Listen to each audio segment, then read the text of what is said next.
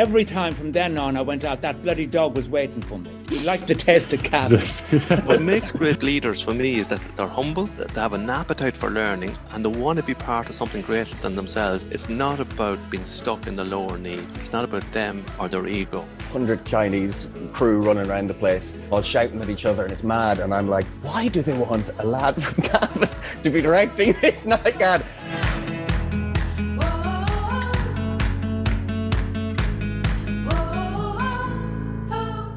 Hello there, and welcome along to a special edition of the Cavan Lives podcast series on We Are Cavan. I'm your host, Mark Farley, and over the next half hour or so, I'm going to be taking you through some of the best bits from all the interviews we've done so far.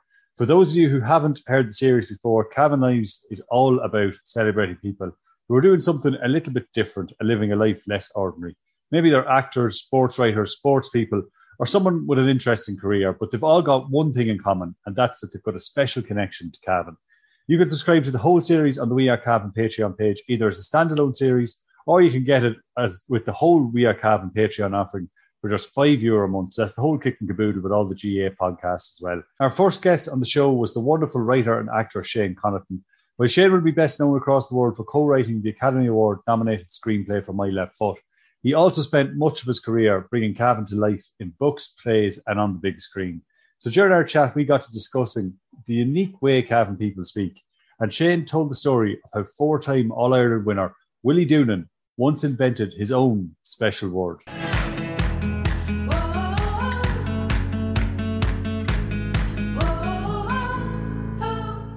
But his language, Oges, that's all Gaelic. You know, around Cavan they say, bring in a lock of hay for the cattle. That's on the Irish word glac, G L A C, a pile.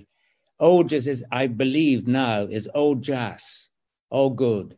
Oh, I was always wondering where it come from. I think it'd be oh good, oh, oh good, good enough. You know that kind of thing. Yeah. There's also the uh, father trainer in Red Hills used to say it was from odious, but it's not yeah, at all. You know, so that language is still there in Cavan, still hanging on.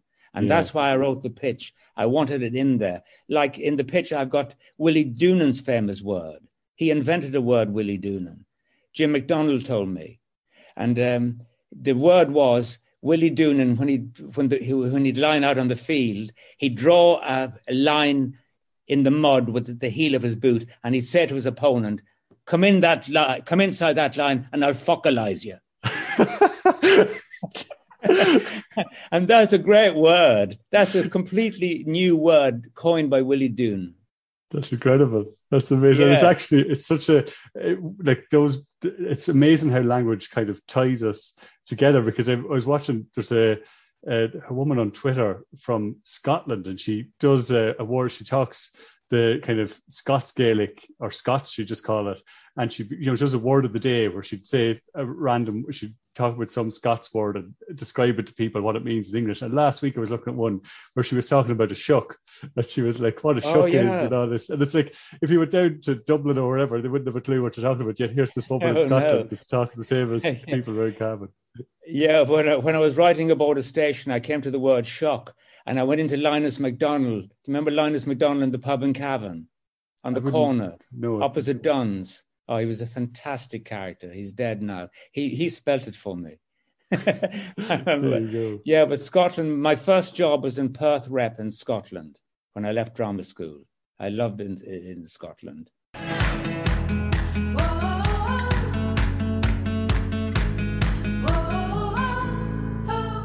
Finn Keenan has earned himself a reputation as a brilliant filmmaker and has worked with countless musicians, including the likes of the Strypes, and big brands such as Nike, EA Sports, Heineken, and Tesco.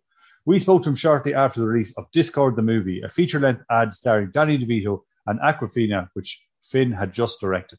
Finn told us about the creative process behind such big shoots, but we also chatted about the environment around Cavan that made it a perfect breeding ground for his video making passion.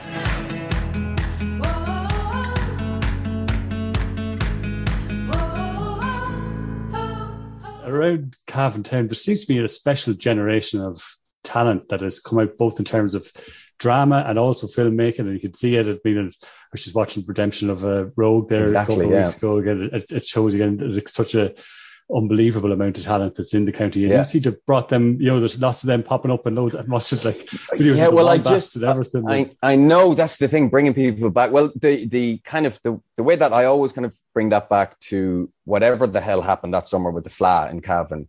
And obviously then this, this fringe, like, so there was the Fleadh happened and then this, you know, the theatre and art fringe happened. My dad was involved. And that's where I met Phil Doherty and the whole Gonzo crowd and they were doing their plays. And around that time, we we just started getting like DSLRs, and the arts office had a 5D, and they lent it to us. And then the Strypes started playing music, and suddenly there was just people and musicians around who needed things filmed, whether it was a promo for one of Phil's plays or a music video for the Strypes, and then suddenly, you know, Phil was suddenly, you know, getting um, more prolific, and then we applied for this uh, RTÉ Storylands thing where they gave us a little bit of money to make this. And that was a real game changer because that was the first time we the, ever had crew. Wasn't it? The begrudgers, yeah. So suddenly we had we had crew and me and Phil and my friend Liam, who I'd mentioned earlier, um, and then John McKeown, a producer that I work with all the time in Ireland. Uh, we were just thrown in the deep end, um, and Phil's, you know, amazing ideas, and in the town's unbelievable support. It was like baffling. Gave me this kind of confidence then after that to be like, I've got a music video coming up, you know, and never like, you know, I just put something on Facebook like, need a this, whoever want, you know, and you'd never be like guilt somebody into it. Just people would just be really enthusiastic to turn up, you know. Um, and it's, you know, and I, I when I when I tell people, you know, other directors who at Riff Raff in England or other people who when I tell people about this, they're like, what the hell? Like, you know, a lot of people kind of come up, you know, making things on their own and then trying to get people to see that, you know, where we just had this bizarre scene where everybody wanted to do stuff and everybody needed something done, whether it was, you know, musician, uh, uh, an actor, whether it was, yeah, like Seamus O'Rourke or Kieran O'Neill, or any of these, just anybody needed things done. It was, it was, there was so much to do, you know? Yeah, and it's also like if you look back at the the kind of humorous element that it that kind of that you see with a lot of camp stuff, and especially your work, that like it's still that's still in the stuff you're doing today. You can clearly see yeah. the same kind of themes through it. Yeah, well, that that's to me that's like the most kind of compliment, or not compliment, most I, rewarding thing I ever when somebody says is like, I saw this and I didn't know it was you, and I thought, is that is that yours? Like, and that's to me is like, you know, because it could be one of my friends or something where they're like, it's the same as the, sh- it's like the same as that little thing we made 10 years ago, but on a way bigger scale. There's a, and to me, that's like, that's the nicest thing to hear because it's, it, that's what I find, I, I think is very important to try and keep keep kind of running through work as it gets. Yeah, funny enough, you, you know? mentioned that. This isn't just uh, I'm not trying to plamaster here and blow smoke up your arse, but I genuinely, when we were, uh, I was chatting to David and Paul about uh, this interview coming up, and I was like, just Finn directed my favorite music video of oh, all really? time, which is the Strypes' "Scumbag City," and then oh, I was really? thinking, Great. and then I was thinking to myself, like, I was like, thinking to myself, oh, the only one, there's that one that song back and forth, that video, that comes close enough. But no, I think it's Scumbag City. I then, then I realized you direct back Oh, that's good. Well. That's good. That, that's very satisfying to hear. I like that. I'll take that. I'll put it in my back pocket. I genuinely had no day. idea that there was any link oh, between great. the two of them.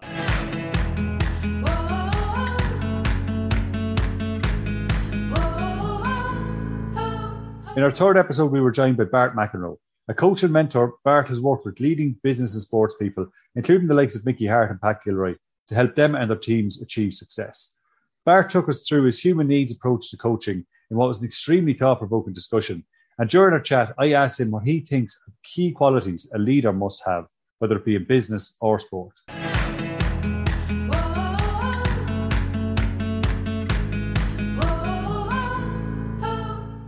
What would you see as the number one quality or trait that they need to have? Because for me, looking at it, um, there's something in my head, but I'm not going to mention it yet. Just see what you say. Well, you're not. You're, you're going to be surprised at this one, right? Um, maybe, maybe you're not. But I, I actually think it's humility, right? Because they have to be open to learning. They have to be open to a bigger pattern right? So yeah. th- that's that's one thing, right? And, and I think it's really it's really followed by uh, the ability to be compassionate and have a genuine interest in people. And and like I've seen people in business and they've you know they've, they've really really struggled because it's about the money. It's about the control. It's about the status. It's about the power. It's about me, me, my. Like, how do I?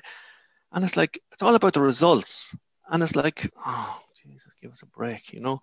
Um, yeah. It's not about the results. It And like the, the planet is the worst of this mindset. Like, it's really about making a value contribution to all the stakeholders that's on this in this little world that we're on. And, and that's mostly people, right? But, but, but it's also all the other species that's been wiped out. It's the environment, which I, I, I think there's actually an environmental crisis now. Anyway, I'm getting off the point, getting off your point.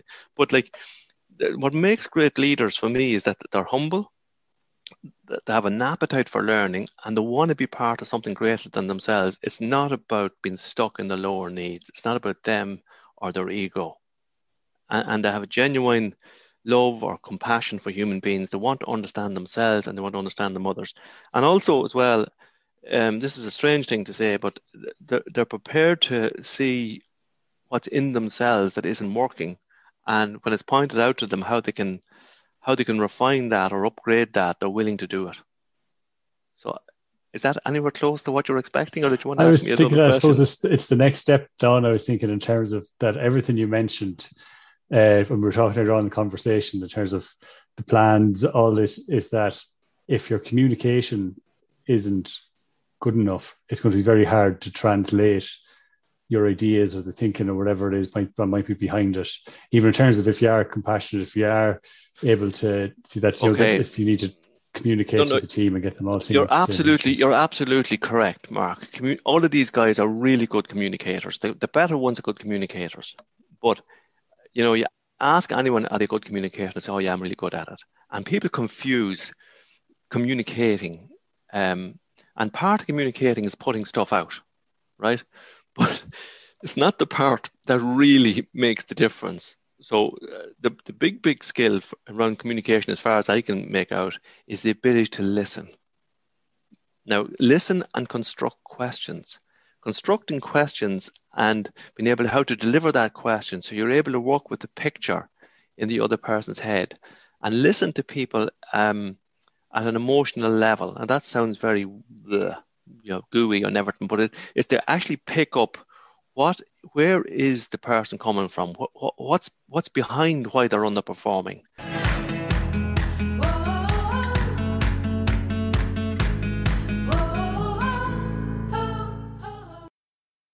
Many We Are Cavan listeners will know Enda King from his great career with Cavan and Cavan Gaels. But away from the football field, he is world renowned in his role as head of performance rehabilitation at the Sports Surgery Clinic in Santry. Elite athletes from a huge variety of sports have looked to Enda and his team to help in injury rehabilitation and prevention, with the likes of Dan Carter and Johnny Sexton among those singing his praises. During our chat, Enda reflected on what stands out from working with professional sports people and how all athletes can improve their chances of avoiding injury but what they do in terms of preparation.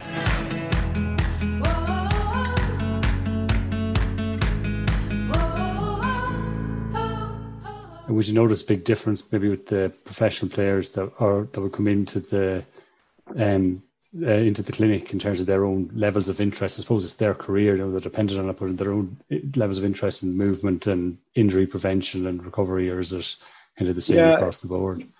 I kind of have a captive audience because if they're injured coming to me, they're probably interested in sorting the problem out to start off with. So you're immediately starting from a position of strength, but um, they are evolving all the time to see how staying healthy is an integral part of uh, being available, integral part of winning, integral part of getting your next contract. Um, and they, if you look at the difference in, in amateur and elite, I mean, in, in at least in elite GAA, the, the, training loads are every bit as high, high, in that as they are in uh, elite rugby and, and, and, elite soccer, but the recovery times are are, are, are more attention is paid to that. Um, the, the the spread of load across a week, more more attention is paid to that, and their, their ongoing leg development. So, um, I think it it it definitely is something that um, club players can pay better attention to. Is is you know, I don't need to do everything all the time. Where where do I train very hard and then where do I recover? And certainly the elite athletes are spending more and more time understanding how good movement enhances performance and good movement reduces injury risk. And when you go into the gym, the idea of going into the gym is to make yourself more robust and be a better athlete.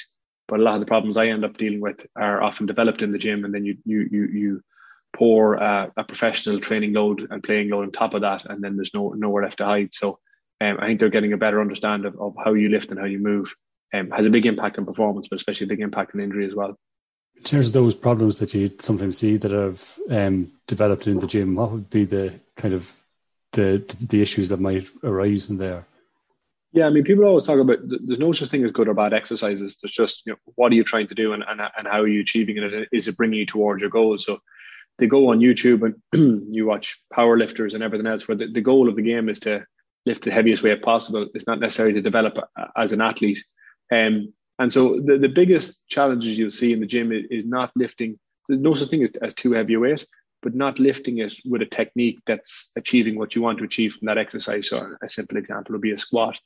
Um, so lifting in a squat in a way, maybe you have a lot of anterior tilt where you have a big arch in your back, or maybe you let your knees slide forward. None of those things are good or bad, but the influence where you get the adaptation, um, either in terms of your quadriceps or your hamstrings or your erector spinae, but they also develop motor patterns that can uh, then translate into your running mechanics and, and your jumping and landing mechanics. And so th- those base fundamentals of, of hinge, squat, lunge, they're the building blocks for uh, jump, land, sprint, accelerate, and change direction. And so the way that you execute those exercises has a knock-on effect, A, on, on where you get your adaptation, but also B, on whether you overload certain structures preferentially, whether that's my low back or my hip joints or my pubic bones. And so we've certainly have a, proliferation of, of hip joint related issues um, in the GAA in particular. And that's kind of a, a beautiful storm of movement patterns, um, excessive um, strength training relative to the technique that they're able to execute with it, and then a huge volume of running on top of it. And so um, it's, it's, a beautiful storm from, from a, a hip joint point of view, but not necessarily great for leg development.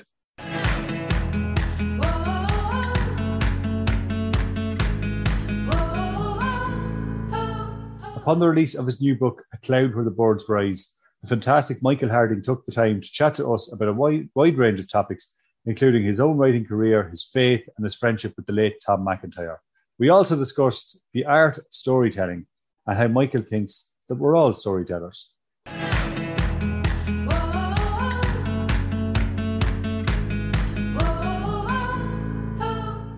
People are very human, and humans are stories it, it's almost like it's almost like we are our stories. You know, do you know the way people sometimes they, they'll sum up their whole life. You, you might meet a fella in London and he might be in his 70s. And you'd say, How are you? And he'd say, Well, I was born and reared in Cavan Town. Right? And he'll do it, he'll, he'll do it like an incantation. He'll do it like it was an incantation to start a whole big drama. And, and he will. And all you have to do is throw in an odd question. And when did you leave Cavan? I left Cavan in 1953. We got the boat from Dublin, and in those days the cattle were underneath. You were standing there with the smell of the shit coming up through the slats that treated us like animals. And I'm quoting you now directly from a memory, do you know? Yeah. But look at that. There's a novel. There's a novel, and, and that's why I ended up writing memoirs rather than novels or rather than plays because I saw that there was a kind of a beauty in the sort of the story naked without having built it into a big artifact with it with a you know with a hero and a protagonist and an arc and a, a reversal and a resolution. I thought there's something beautiful about the way people carelessly throw out their lives, their whole lives. And they'll just be sitting there in a waiting room in a hospital or somewhere and they'll just tell you everything. And and because because we are our stories, and also because your story is my story, and there's an amazing way, and I found this particularly in the columns, probably I suppose in the books too, but there's a way in which I'm telling other people's stories. Now I'm I'm telling it in the sense that I actually get stories from people and I repeat them. But I'm also telling the stories in the sense that when I personally, as Michael Harding, say, you know, this is the story of my depression, or this is the story of my search for God, or this is the story of my confusion with religion. I get an awful lot of people contact me to say that's how I feel because it's their story as well. Hundred percent. It's like we all think we're the we're the main character in the story, whereas yeah, it's yeah. Uh, and if if you think of two people, if you take two people who fall in love and they go to bed and they have uh, intimacy, right? And what what's the next thing that happens after the great moment of intimacy? They're lying there in the bed on the pillows. Now, in my in my day, you would have smoked a cigarette at that stage, but I presume people don't do that now. So you're lying there on the pillow, and you tell stories. Yeah. You know, she she asks him, "What? Where did you say you were from? Or what did you say your father did? Oh, my father's this, that, or the other." And he asks her, and they end up telling each other life stories. So, we, at the most intimate level, and of course, when people die, when when you go to a wake house and you go in and you, and you shake hands with the widow and you say, I'm sorry for your trouble. And she says, Oh, Mark, you were very good to come. She'd say the same to me now an hour later. You were very good to come. Yeah. It's what you, but then she'll just stand there and she'll turn to you and she'll say, Well, we were watching television and he went out to the kitchen. He was going to make a cup of tea. And then EastEnders came on and he didn't come back in. And I was wondering because he loves EastEnders. So I went out into the kitchen and there he was on the floor. And she'll tell you the story of how he died, or, or if it's a man, he'll tell you the story of how she died. And, and this is the most terrible, profound thing that's happened. You, you've lost somebody, you're in bereavement. And what happens? You tell the story. And, and the mourners then actually are part of the ritual that allows you to tell the story over and over again. In fact, it forces you to tell the story. And by telling the story, you become in some way healed, in some way you come to terms with what's happened. So story yeah. functions there in ritual in a powerfully healing way, in grief, it functions in love as a way of developing intimacy. Story is what we are.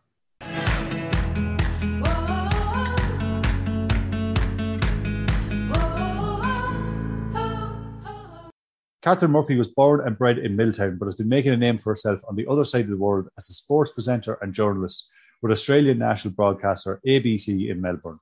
Catherine made a long awaited visit home just before Christmas and took the time to chat to us about her career and what it's like working in one of the sports capitals of the world. Her time in Australia has also been made all the more enjoyable by seeing so many Irish sports people thrive in the AFL. Those stars included one very familiar face to Catherine.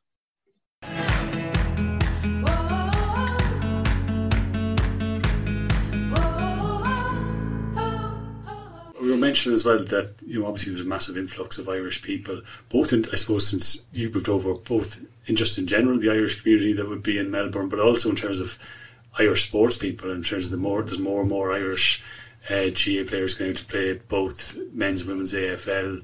It must be a great, to, a great, great thing to see for you to have lived through and to be there to to build up relationships with people and probably is what maybe has helped you stay there for so long that you're not getting homesick or anything. Yeah, and especially with the Irish players in the AFL, they've always been so good to me with interviews, just with being a friendly voice and a face at a club when you go out to work. If you look at the likes of Zach Tuohy, who's achieved so much at Geelong, Mark O'Connor is there, Conor McKenna, what he did at Essendon, just I used to just feel so proud watching him because I'll never forget it. It's one of my absolute highlights watching Aussie Rules. I was in a bar just ordering a drink and all these guys, there are these sitting at the bar and they're watching Essendon play. And I just look up at the TV while I'm waiting for my wines to come along and there's Conor McKenna. He's soloed a guy. He, he like, they don't solo in Aussie rules and he's just the guy doesn't know how to defend this. Like he doesn't hasn't seen this. Really, oh yeah, that's that's that's what you'd obviously do, wouldn't it? Yeah, after taking your four steps. And the men at the bar were like, "What? Like what's that?" They loved it because they were Essendon fans, and I was shouting, "That's a solo! That's a solo! I can't believe he's done that! I can't believe he doesn't do it all the time." And it was just so good. It was like that just made my night seeing Conor McKenna do that. And also the Irish guys and the AFLW players. For example, Laura Duryea, that's her married name, is Laura Corrigan from Drumlane. She was the first ever Irish player to play in the women's competition. So she was just before Cora Staunton. We played together at Drumlane back in the day. That was mad. And she was an amazing footballer. Clearly I'm not, so I just talk about it and she was playing it. And just seeing someone from Milltown that you played football with at Drumlane play AFLW was just amazing. She came in to do a radio show I was doing and they just couldn't believe we'd played on the same team together. And That's crazy. Yeah, imagine just like most people, you're obviously explaining the, the concept of what Australians will know Gaelic football from the international rules and everything, the players coming over or that, but you're just like, this is the other side of the world. And, and we're from, went to school in the same village in Cavan and we're both sitting on radio talking about her career and she did amazing to get selected. So you just feel so proud. And also, like I said, Irish people are so loyal.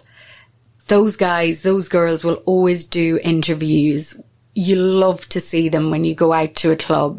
You're just so proud to see how well they're doing. It's, and it definitely helps your relationships with clubs because a lot of them have an Irish player. So it's just great to see Ireland represented out there.